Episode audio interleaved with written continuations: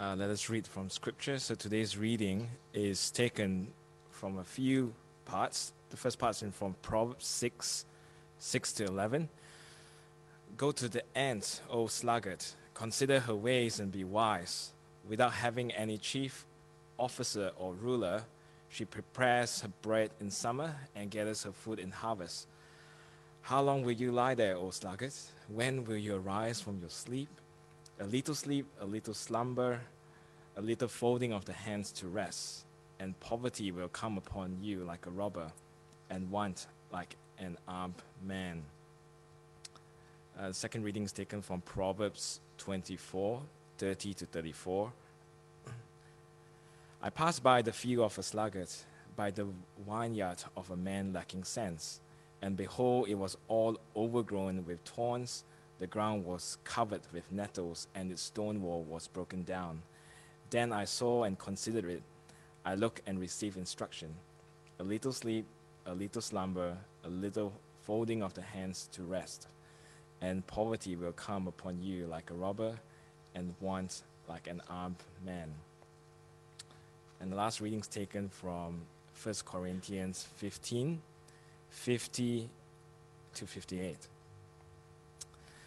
I tell you this, brothers flesh and blood cannot inherit the kingdom of God, nor does the perishable inherit the imperishable.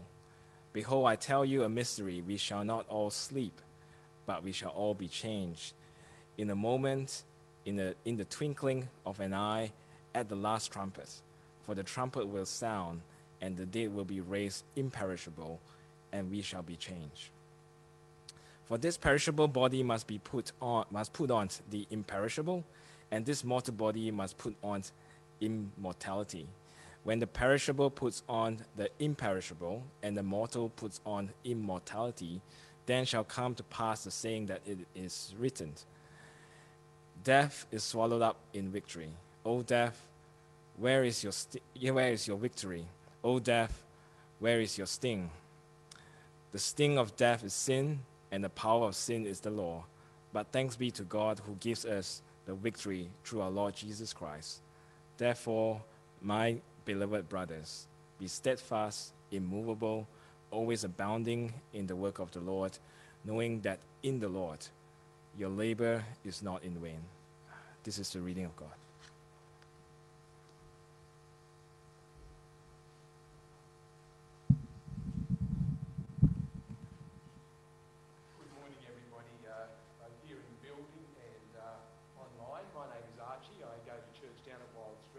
And I have the privilege all of speaking to you this morning. Uh, and it's about wisdom as we conclude our series because one of the strange things about life is that the things that matter most to us are the things that we don't think about very regularly. Uh, and so we don't challenge those things that really matter. We don't challenge how they function, uh, probably because they occur every day, and so we just coast on day after day after day. But when you boil down the events of life and you eliminate all the fluff and all the momentary distractions, I think there are two significant things that remain our relationships and our work. Our relationships with other people and our relationships with God. So, how we engage with others affects us and affects them, and it has consequences for all of our lives. And of course, how we relate to God affects not just this life, but all of eternity. And on occasions, we do stop and ponder and think about relationships and even make huge life changing adjustments like getting married or bringing our lives under the rule of our Saviour. But most of the time in these areas, we just roll on to the next interaction with our spouse, with our children, with our friends, and with our God. That's relationships, and it's similar with work too. Con- work consumes more hours of our week than anything else. And even after this turbulent year of pandemic, we tend to just roll on next week the way we did last week without thinking much about it. But wisdom that we've been exploring this month in church actually involves us not just accepting what is, not just going on with the flow, but stepping back and examining what we do, because wisdom is obtained by looking at the patterns that exist. This will generally lead to that, and that being the case, if you want to have a different outcome, what you do is you change what you do. And wisdom is developed by seeing what's important and what's less important and making the decisions that favour the important over the unimportant. But then we're left with how do you work out what's important? And wisdom, though, in the end, is really only captured when you see the world God's way. Because wisdom, that is true wisdom, is a gift that comes only from God. And the wonderful promise from God is if anyone lacks wisdom, we can ask God who gives generously without finding fault. So you don't have to perform to a certain level in order to get wisdom, just ask God for it. And so today, as we conclude our little series on wisdom, I've been given the topic, the important topic of work and laziness. But I want to explore more than just work and laziness because it's not that you have work and you have its opposite laziness. To grow in wisdom, we need to consider the purpose of work and how, if we don't think wisely about work, we end up just accepting a whole way of thinking that's wrong and it will never lead us to wisdom. And we don't want that, do we? We want to be able to answer how important is my career? What is the purpose of my work? Should I be enjoying my work? What happens if I just do the minimum that's expected? Is that okay? They're the sorts of questions we want to answer. So you can see what we're going to cover in this outline. You can see that there's an awful lot of content that I want to get through today. And so what we're going to do is something I don't like doing in preaching, and that is I'm not going to give you the practical examples. You'll have to work that out for yourself. But I want us to have a framework of thinking about how to be wise when it comes to work. And when you start to think about work, there are usually two opposite reactions. The first one is you are your job. My importance, my significance, my value comes from what I do. And we all do that to some extent. We ask somebody when we meet someone for the first time, What do you do? And the answer to that shapes the way we evaluate people. So, one of the things is we treat people as if their work is all that they are. And the other extre- extreme is to think that work is necessary, but I can't wait for it to be over. I can't wait for it to be over so I can enjoy the weekend. I can't wait for it to be over so that I can have a holiday. I can't wait for it to be over so that I can retire. So let's have a quick look at work, and my prayer is that this little sermon will challenge us to be wiser in how we work. And the place to start as we think about work is to recognise that work is good. And there's some reasons why work is good. You can see on the uh, overhead behind me. Firstly, work is good because God gave it to humanity when the man and the woman were still in the Garden of Eden. That is, before the fall, before this world was broken, when everything was good. Because in the Garden of Eden, the Lord God took the man and put him in the Garden of Eden to work it and to keep it. So, work was created by God to be good before the world was perverted. Secondly, work is good because God's a worker and He is still at work. God works. The opening chapter of the Bible has God creating everything that exists, visible and invisible. In six days, He created everything and then he rested. He rested because he had completed his work of creation, but he did not cease from his work. He ceased from the work of creation, but in this broken world that we inhabit, God is still at work setting the broken world right, saving people. So, in the New Testament, when Jesus turns up in John chapter 5, Jesus meets a man who has been paralysed for 38 years. Just take that in for a moment. 38 years, it's such a long time. It's just such a terrible affliction for a human. And Jesus, when he sees it, heals this man. He sets things right. And as Jesus sets things right, people challenge this action, this wonderful, kind, miraculous healing, because Jesus does it on the Sabbath day, the day of rest. And Jesus responds there in chapter 5, verse 17 My Father is working until now, and I am working. God is always working to set things right. And so we have the privilege of copying God as He is a worker. Thirdly, work is good because it gives you capacity to provide for others. Ephesians chapter 4 let the thief no longer steal, but rather let him labour, doing honest work with his own hands so that he might have something to share with anyone in need. So don't do the wrong thing. Work, work hard with your hands, but what is the outcome? What is the purpose of it? So that you might benefit other people. Work is good because it gives you the capacity to bless, to benefit, to help other people. And finally, work is good because it prevents idleness, slothfulness, and bad behaviour that will follow from it. Here's some of the words uh, of people who uh, walk in idleness. For we hear that some amongst you walk in idleness, in idleness, not busy at work, but busybodies. Or in 1 Timothy, besides that, people learn to be idlers, going about from house to house, and not only idlers, but also gossips and busybodies saying what they should not. You see, work is a gift of God that means we are employed well. We were made to be employed. We were made to use our time. And if we don't do that, we'll actually start to do unhelpful things like be gossips and idlers and busybodies. It enables you to engage in what God is doing. It's good for you and it's a benefit to other people. That's work. But now we live, all of us live outside of the Garden of Eden, where every aspect of our life is corrupted and work is corrupted too. And so let's look quickly at how work is corrupted. And as we see these patterns of corruption, I hope that we'll be able to learn how to become wise. So, firstly, the first form of corruption is laziness. Outside the Garden of Eden, it is so easy to hate our work, to do our best to avoid it, and to replace it with laziness, laziness that will destroy you.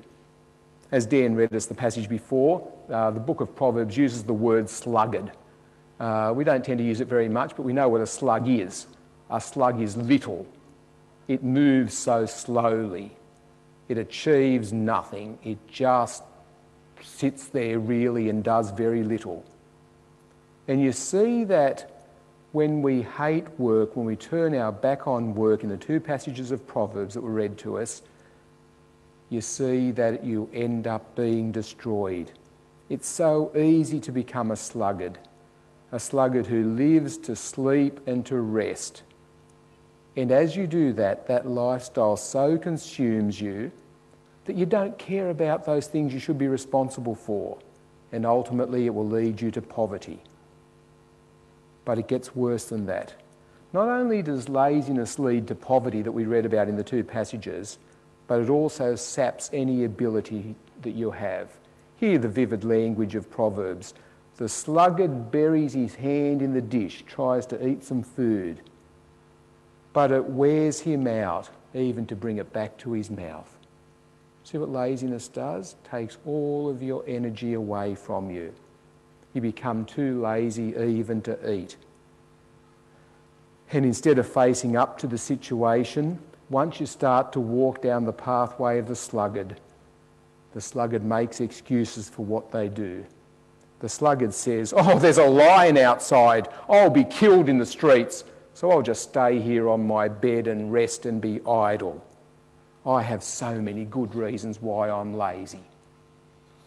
Hear the words of Proverbs and be wise from them. Work is a blessing from God, and you can see how destructive it is not to work. I want to warn you of this because the effects of laziness take time to be shown and it comes on you little by little so that you don't even notice it happening. There is an example in Proverbs. There is a full half year between laziness and seeing the result. Chapter 20. The sluggard doesn't plough in the autumn, he will seek at harvest six months later and have nothing. And work is also corrupted, secondly, by narrowing it down to just a financial transaction. That's all it is. Instead of seeing work as something that's a blessing to you and a blessing to other people, it becomes about a financial transaction. All that matters is that I get financially provided for. And you can see it in two ends of the spectrum. At one end, in Australia, we have, it's a great privilege we have here, the wonderful provision of unemployment benefits, or more recently, JobKeeper. And as long as the money keeps coming in, whether I work or not, or whether I work diligently or not, doesn't really matter. As long as I've got enough to live on, it's a financial transaction, everything's okay. So as long as I'm being paid for, everything's okay. The other extreme, the other end of the spectrum, is the person that has no financial need. They might have inherited money, they might have investments, so when their needs are met, they don't need to work. And the corruption is that as long as I am financially secure, I don't need to work. I can spend my whole life playing and I will become a sluggard. And so, if either of those are you, hear the warnings about laziness. God has built us to work. And so, some right ways of thinking about work. There are different words that you can use. You still with me? Good, thank you, because it's hot and it's a complex sermon. Um, there are a few words you can use that describe your work. Uh, which word describes the way you understand your work? Here is one of them. Work can be your hobby. That is something that you would do for enjoyment, even if you weren't paid for it. Now, if that's what you experience with work, you are blessed. But that's not all of us, because outside the Garden of Eden, it's by the sweat of our brow, by toil. That's the norm for work. And it's okay and normal to expect that work will be hard work. That's hobby. Work can be your career. That is, work is the direction of your life because you've had special training and it becomes your life's goal, your life's work, your life's direction. The problem with seeing work as career is it confuses the purpose of work with the task of working. The purpose of work is to be a blessing to you and a blessing to others. And if you see work as a career, it will make what I do everything that I'm about. And so you'll actually create the wrong perspective. Or the third way you can understand work is it's your vocation. Vocation is what you feel called by God to do and to be for the whole of your life. Some of us think that's what our career does. Not many of us, I think, think our job fits into that description. But vocation, the idea of vocation is actually the right place to start. You see, each of you, when you surrendered yourself to Jesus, you took on a vocation. And the vocation that you have and that I have is the same. It's the vocation of big noting Jesus, of living in service to Him, that is your vocation, it's your lifelong ambition, it's your lifelong goal, and it does not change. You might change jobs, you might change career, but your vocation doesn't change. It's what's most important in life. And so we need to ask the question how does work, my career, my job, my hobby, fit in with my vocation of living for Jesus? And I want to say your work, your job, your career is an opportunity to enact your vocation. Because your vocation is to live for Jesus and to serve other people. And your work provides the opportunity to make that happen. You see, how you work, how you employ the resources that you bring to your work is as important as what you do. Uh, you're all grieving uh, at the loss of Daniel and Sarah. And I'm sorry I never got to know you, but in the interview, they captured it. Daniel could have spoken about all that he did at Vinnie's, all that he did at Prince of Wales. Sarah could have spoken about pharmacy as if that was the most important thing, because after all, medicine and pharmacy are really important things, aren't they? But what did they speak of? We hardly heard what Daniel did. What we heard, though, is teaching Scripture. Dan asked us to pray that they would be employed by God in whatever church they go to in Canberra so that God might be glorified. That's vocation. See how work fits in there in a living example of your own brother and sister. And so, to some practical tips. Wisdom, as well as enabling you to understand the bigger picture, also helps you to understand how to live in the here and now. So, I want to suggest some practical tips uh, for living wisely in the here and now as we think about the bigger picture. So, firstly, the here and now. Firstly, hear the warnings from Proverbs. Laziness is infectious. You start being lazy in one area of life and it will invade every area of life. Beware of that thinking which is ever so common that I can put life into compartments. I'll excel in this one and this one I don't need to worry about very much. It's, there is the discipline of not being lazy that will benefit every area of life your work, your home, your family. Because if you are lazy in any one of them, they'll creep into the other aspects of life. And if you're unemployed, or as some of you on JobKeeper have found, underemployed, what do you do? Beware of that creeping danger of being a sluggard. Keep yourself active. You can't keep yourself active in paid employment, but in being a benefit to other people. So you need to ask yourself the question how can I use the extra time that I have? Are there things around church that I can do? Are there ways of serving others who are time poor because I'm not time poor? A friend of mine was in that position about 30 years ago, and so he asked his minister what he could do. And the minister, who admittedly didn't give it much thought, suggested that he look after the roses on the church, plant, uh, church property. And so he did. And by doing that, he came in contact with an ethnic group that had never met Jesus. And now my friend, in God's kindness, works full time both in Australia and overseas, sharing the message of Jesus and teaching and training this ethnic group. And in their retirement, other friends of mine have said that now is the opportunity to pray.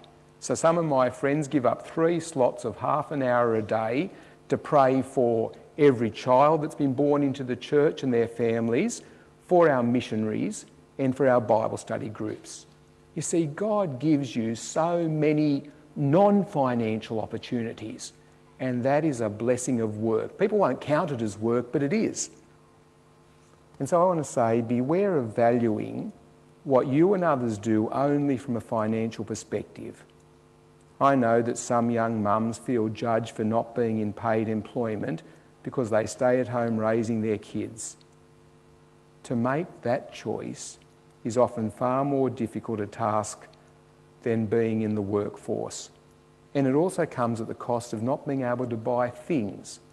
So don't look lowly on yourself if you have made that choice, and don't look down on others who have made that choice as well. When I was growing up, because my mother was an unskilled widow, she worked seven days a week, and I worked out yesterday over 80 hours a week in a fish and chip shop. And one lady each week, every Saturday and every Sunday, invited me and my sisters to her home for lunch. For years, she gave us the stability that we would have never been able to have. But her caring went unnoticed. Even I had forgotten it because it was non financial, but it was very significant. How you work is as important as the work that you do. But we find ourselves not thinking that way. We think what, our do, what we do is the most important thing. Being a diligent, reliable, honest worker is more important than the power you yield. Colossians chapter 3 in the New Testament whatever you do, work heartily as for the Lord and not for men, knowing that it's from the Lord that you'll receive the inheritance as your reward, because you are serving the Lord Christ.